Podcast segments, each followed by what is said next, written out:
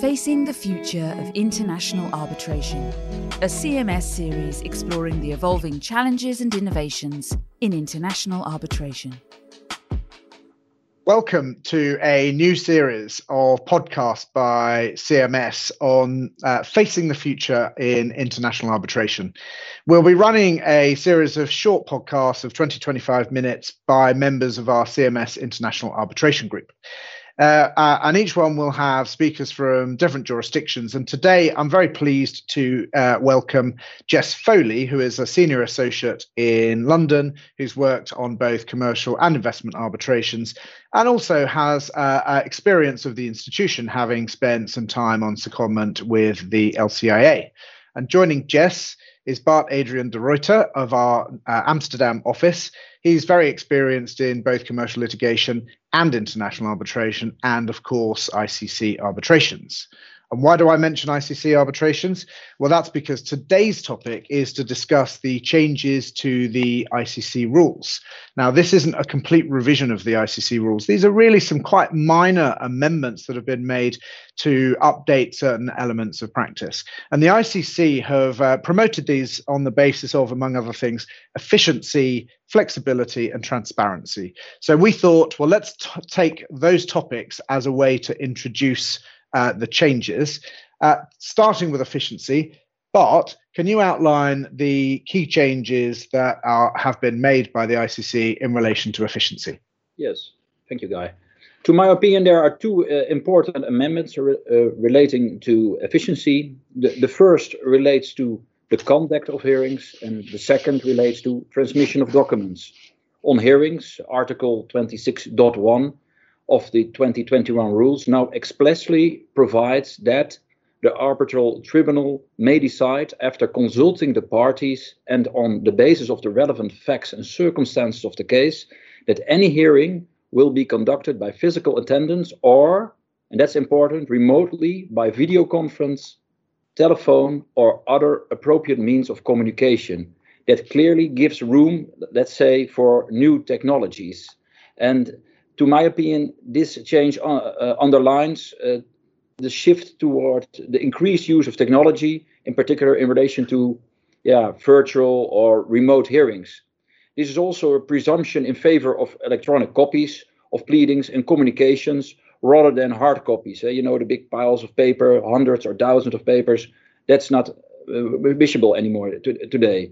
The 2021 uh, rules now address the rapid shift toward virtual hearings in arbitration, which has taken place during 2020. And although a gradual move away from um, in person hearings was already afoot, um, yeah, the pace of change has been dramatically hastened by the COVID 19 uh, pandemic. And yeah, while the IC responded quite fast uh, to the pandemic and issued its guidance note on uh, possible measures re- related to the COVID 19 pandemic in, uh, in April of the last year. There remained aspects of the 2017 rules which arguably uh, required hearings to be held in person. And yeah, um, that, that's why this, this amendment was uh, necessary, I think. And on the change regarding transmission of documents, Article 3.1 of the 2021 rules provides for pleadings and written communications to be sent to each party, arbitrator, and the ICC Secretariat, with all communication from the tribunal to the parties also sent in copy to the Secretariat. So this is also an important change for the electronic sending of documents. Jess, you've obviously, and I should say thanks, Bart. Jess, you've yeah. seen this from the perspective of both counsel and actually within an institution. What's your view? Hi, thanks, guys. So I'm very pleased to see the move towards electronic communications and away from all of that unnecessary paperwork um, that we see both obviously among counsel and uh, within the institutions as well. And obviously, if people do still want to print out the odd document or two, that's that's definitely up to them. But I think we're now definitely, as Bart says, living in a world where reading and storing and marking up documents on screen is just the default way to be working. And so it's not only just that soft copies are practical and necessary now that we're working from home because of the pandemic, but um, working in this way, I think, is also essential from an environmental perspective. And the same goes for virtual hearings, of course. And I'm sure so many of our um, listeners will be aware of the Green Pledge and the campaign for greener arbitration. both of which have been spearheaded by Lucy Greenwood. And one of the key things I've taken away from both of those initiatives is that this is not just about saving paper, it's about the carbon emissions that we're generating with each arbitration, with the planes and the taxis that we're taking to hearings and the, the couriers we use to ship documents around and even the coffee cups that we're picking up on the way to a hearing. So it, it really all it all adds up.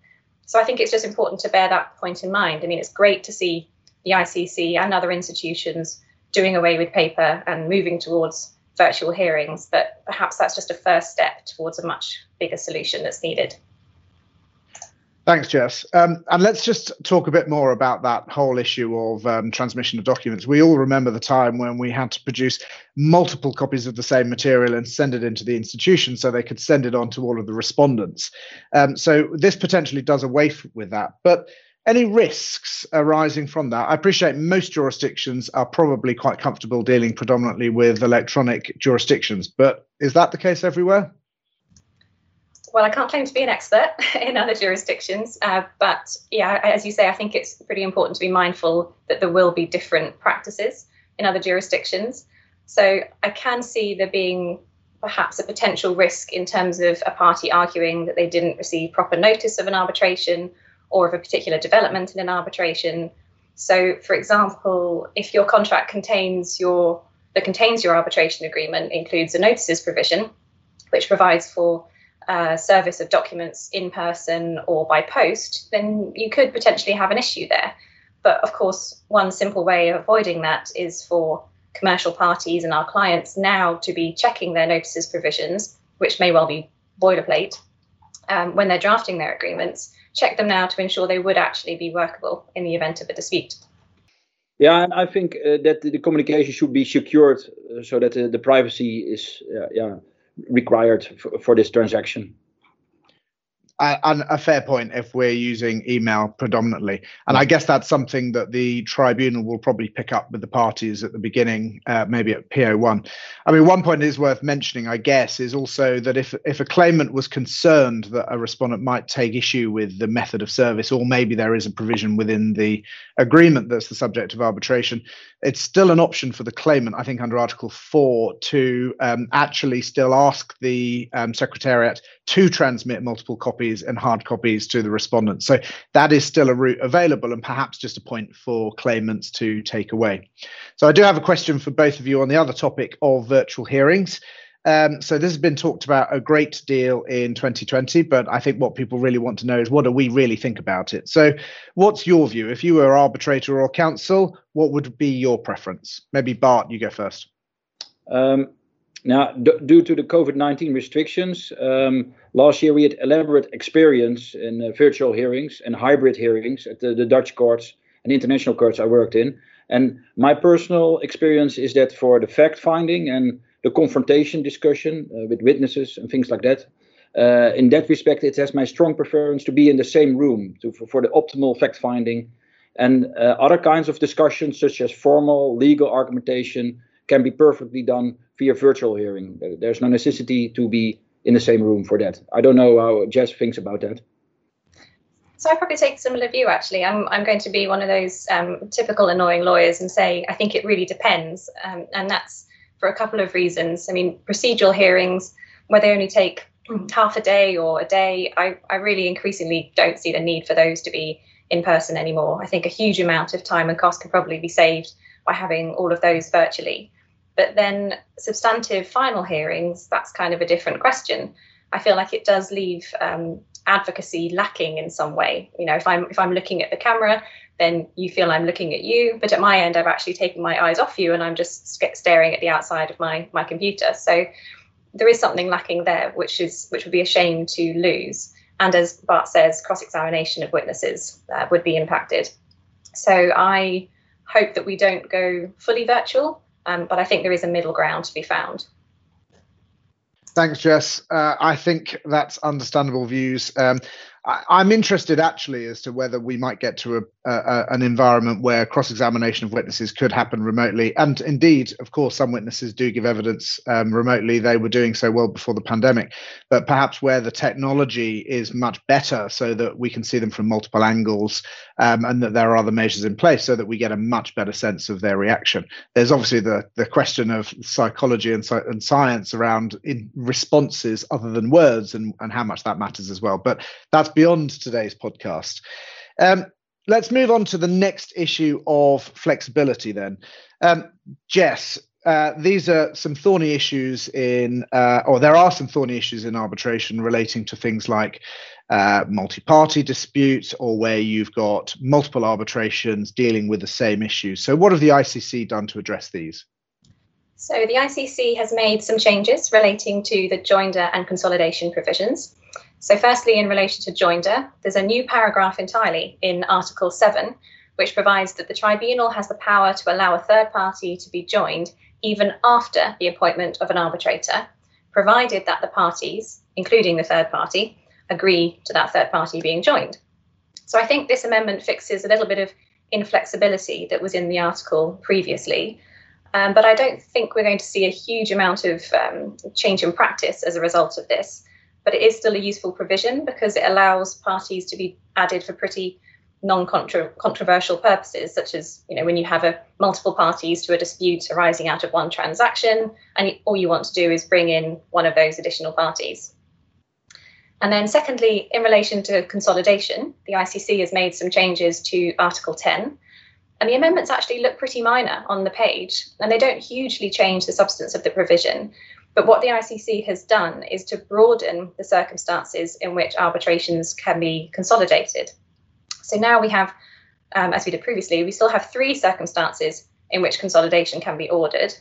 And they are one, where the parties have agreed to consolidation, which is straightforward enough. Two, where the claims are made under the same arbitration agreement or agreements.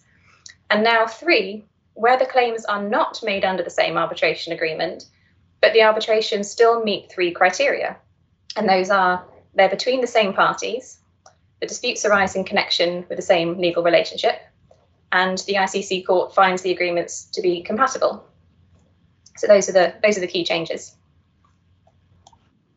Thanks very much, Jess. Bart, do you have anything to comment? Um, yeah, to my opinion, uh, both these changes uh, just mentioned uh, are very helpful uh, in allowing more flexibility.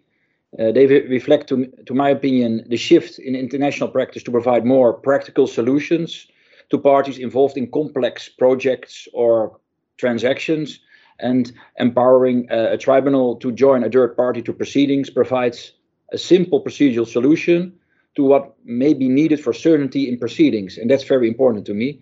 And it's not always the case that uh, joinder of a party is a controversial step. Uh, sometimes people uh, and parties agree. And this amendment facilitates uh, such a joinder where all parties agree. And yeah, there are, on the other hand, many drivers and strategic reasons, of course, um, for the leg- legitimate um, separation of disputes into separate arbitral proceedings between the same or connected parties, for example, in uh, different legal territories uh, with the different applicable law. Um, but yeah, inflexible arbitrational rules should not be uh, the bottleneck here eh, for inefficient uh, arbitral uh, proceedings.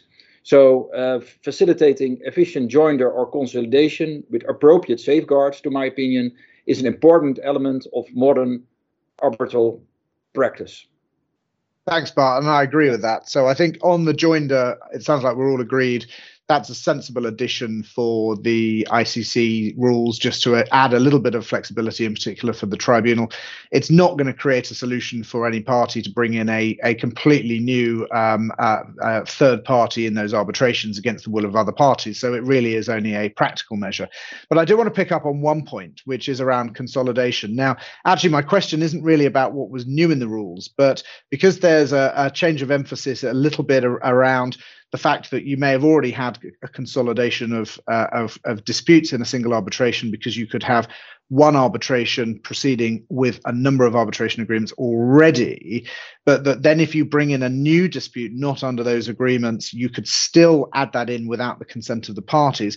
And one of the points, Jess, that you made is that yes, the ICC have to apply a certain test, but one of them is that the dispute has to arise out of the same legal relationship.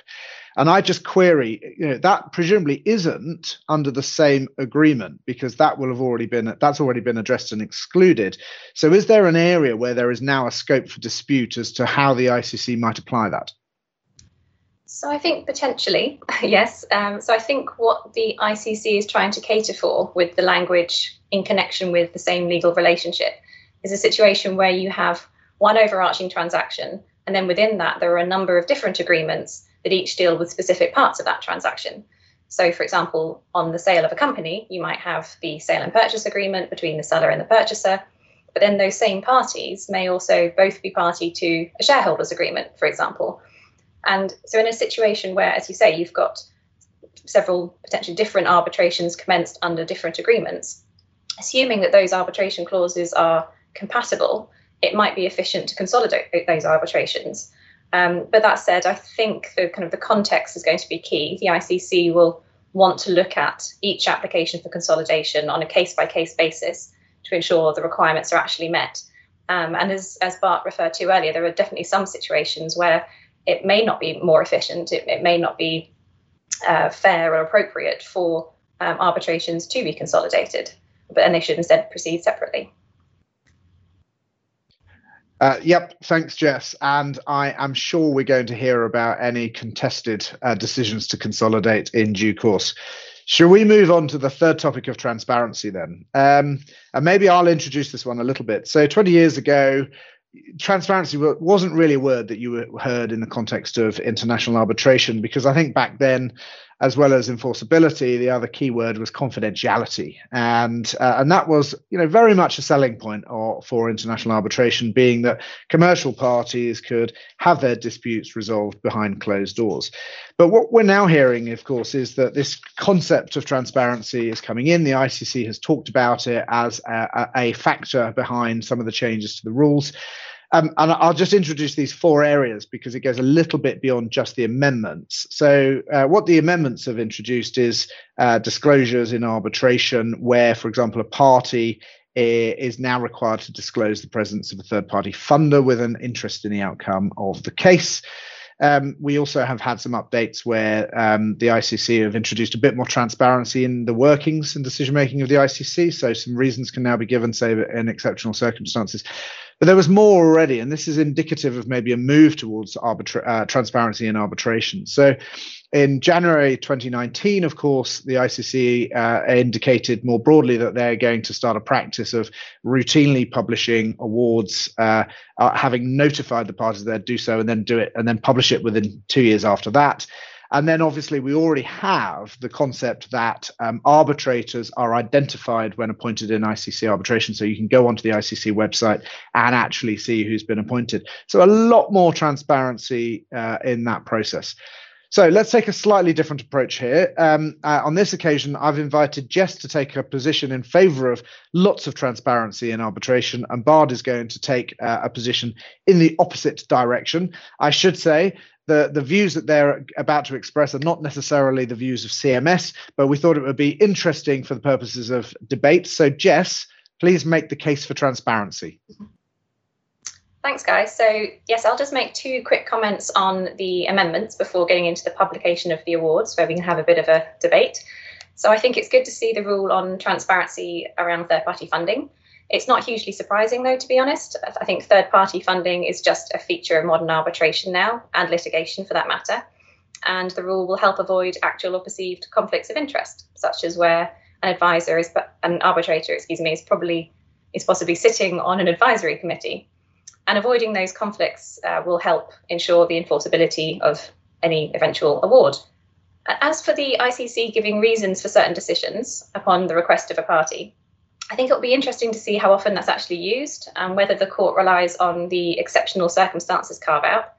And I also kind of wonder how useful it's going to be for parties. As far as I'm aware, if a party isn't actually happy with the reasons given, they can't challenge or appeal that decision. But nevertheless, I think it's a good step forward in terms of transparency to be able to get the ICC's reasons.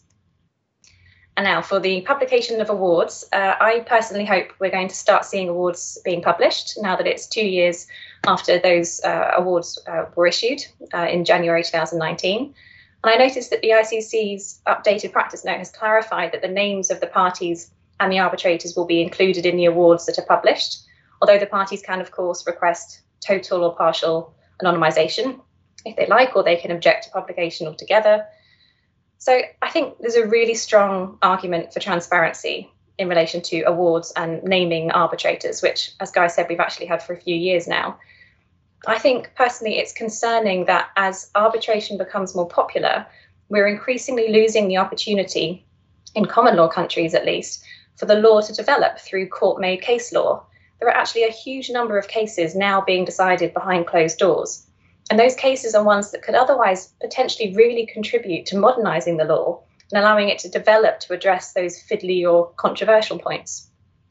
So I, I do wonder whether parties need to consider whether their desire for confidentiality is so important that they're content for the development of the law to actually be kind of stifled in this way. So their case, for example, could benefit from their tribunal being aware of a previous arbitration award that deals with the same legal issues and a similar fact pattern. So, for example, uh, ICSID investment treaty awards are published, and although there's no concept of precedent as such, parties do include that jurisprudence in their submissions, and tribunals do have regard to it. So, I wonder whether we can have the same thing in commercial arbitration. But can I just intervene there? Because I think there's an important difference in investment arbitration. Obviously, there is, I think, a case to be made that there's a public interest because it involves inevitably a state and, and questions around what the state has done. So I think I can see the case for transparency there, but is it necessarily the case to say that the same should apply in commercial matters between commercial parties? I would argue yes, there is still a public interest there. I think, for example, you know, public companies are involved in commercial arbitration, and they are accountable to their shareholders, who are the public, and even private companies as well. You, they are often you know they may be providing services to hundreds or thousands if not millions of people and i think those people the public do have a right to know how businesses are conducting themselves and it's it's all part of a it's consistent with this general move towards accountability of businesses in a number of areas like you know diversity and um, the environment and ethical working practices things like that uh, so, so yes i'd say that there is still a public interest. And the same can apply to commercial and investment arbitration in terms of transparency. Okay, Jess. Well, uh, Bart, Jess has made the case powerfully for uh, uh, transparency. I could even see you nodding on occasion as well. But um, make the case the other way. Make the case that we shouldn't have transparency. We should have much more confidentiality. Thanks, you guys. Uh, yeah, it's very simple. Uh, my opinion is that confidentiality is one of the main drivers to choose for arbitration. So I have true problems with transparency, which undermines the confidentiality one way or the other. And especially in commercial litigation, you choose for yeah for confidential arbitration, and then you should publish some kind of awards in in there. And uh, for case law perspe- perspective, yeah, I, I don't understand the, the added, added value of that. Yeah, and I think there's a point there around the perception is if people feel like they're choosing a confidential process, then actually do they feel like they want to wrap over the entire process? As soon as you start opening a door here and a window there, does that start to chip away not just at the actual confidentiality, but the perception of confidentiality of the process? I guess one of the points Jess makes is that there is an element of transparency around the process and the way the ICC works. And I, it seems to me that's probably a narrow path that they're going to have to try and tread, which is not to result in parties feel like they're losing one of the benefits that they perceive of arbitration, but at the same time create um, a, a, sort of consistency and comfort that there is a an, a, a, a well well organized and efficient process that is itself open to a degree of scrutiny. So, okay, well, I hear the point, Bart. Uh, people are going to have to make up their own mind. Um, Jess, I'm going to give you the opportunity to have a right to reply to Bart as a final comment. Thanks, Guy. I think one, hearing you mention process, I mean, I think there's probably one other thought that comes to mind in relation to transparency. I think the other angle is you know, transparency of the procedure in terms of the appointment of arbitrators.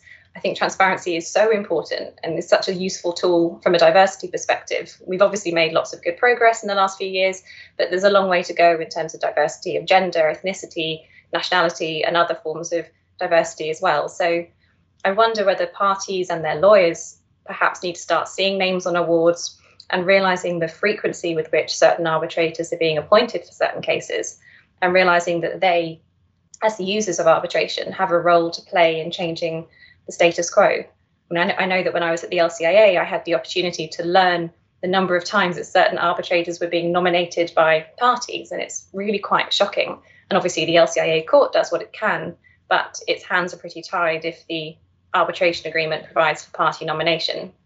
And so I think I suppose my closing thought, um, and you can tell I think this could be a podcast all, all on its own, but total transparency, I think, would not only allow parties to adhere to their own diversity agendas in their organisations, but would also really allow that business case for diversity to come out so that some of the less well known, less busy, and the more junior arbitrators, who are, in my experience, quite excellent, if everyone could see the awards that they produce, we could perhaps move towards having that wider pool of arbitrators so much more quickly. And I'll, I'll leave it there. Jess, that's great. Thank you very much. Look, the, the point was well made. Thank you both for the comments today. Really appreciated. Thank you, everyone, for tuning in. Uh, that's the end of this podcast, but our next one, and do tune in for that, where will be a discussion of the changes to the LCIA rules. Thank you very much.